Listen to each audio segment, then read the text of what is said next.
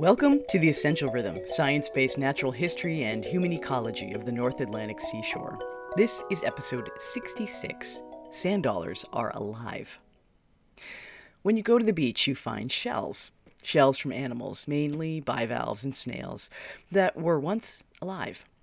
The shell is what they leave behind, like our skeletons, the mineral parts of our body that remain after the living tissue of our bodies has decomposed.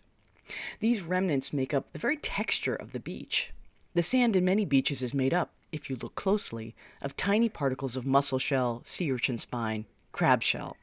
But those shells once belonged to living animals, animals that went about their days eating and resting, looking for food and avoiding becoming food, preparing for reproduction and mating, orienting themselves in the world, in whatever large or small piece of it they called their home. Many visitors to the beach leave with a keepsake or two in their pocket, often the beautiful and empty shells that are slowly being transformed into sand.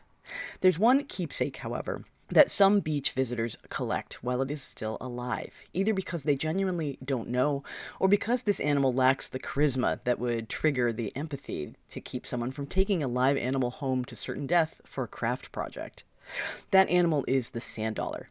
Consider this your yearly public service announcement. Sand dollars are alive, or at least some of them are, and I will tell you how to tell the difference. Sand dollars are echinoderms, like sea stars and sea urchins. The name means spiny skin and refers to the calcareous plates and spines the animals have in some form or another.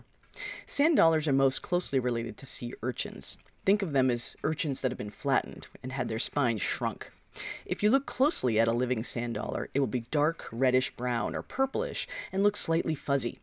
The color and texture come from the minute spines covering the animal. Look carefully and you can see them moving, just like sea urchin spines do. A sand dollar that is dead will be white or gray and have no tiny spines on it. While sand dollars do have tube feet, like all other echinoderms, they mainly use them for respiration and as sensory organs. The bulk of their feeding and moving is accomplished with those spines. Sand dollars are generally found in sandy sediments. You won't find them on an exclusively rocky or cobble beach, or anywhere with really strong wave action. But even many of the coarse gravel beaches in my part of Maine have pockets of fine sand near the low tide line that host sand dollars. They spend most of their time buried just below the surface of the sediment. For one, that's good camouflage against the things that like to eat them, like flounder and other bottom fish. For another, it surrounds them with their food. Sand dollars have evolved to feed on tiny things, microorganisms that live on the surface of grains of sediment. As they burrow through the sand, cilia on the spines on the top of their body sort out bits of organic matter and grains of sand, which are embedded in a thin film of mucus and passed from spine to spine, from the top of the shell to the bottom, where the mouth is found. Particles and grains of sand are ingested one by one, and five tiny teeth found inside the mouth grind up the food, rasping it off the grains of sand. Some sand dollars actually ingest the sand and store it in their bodies, especially one particular mineral, magnetite.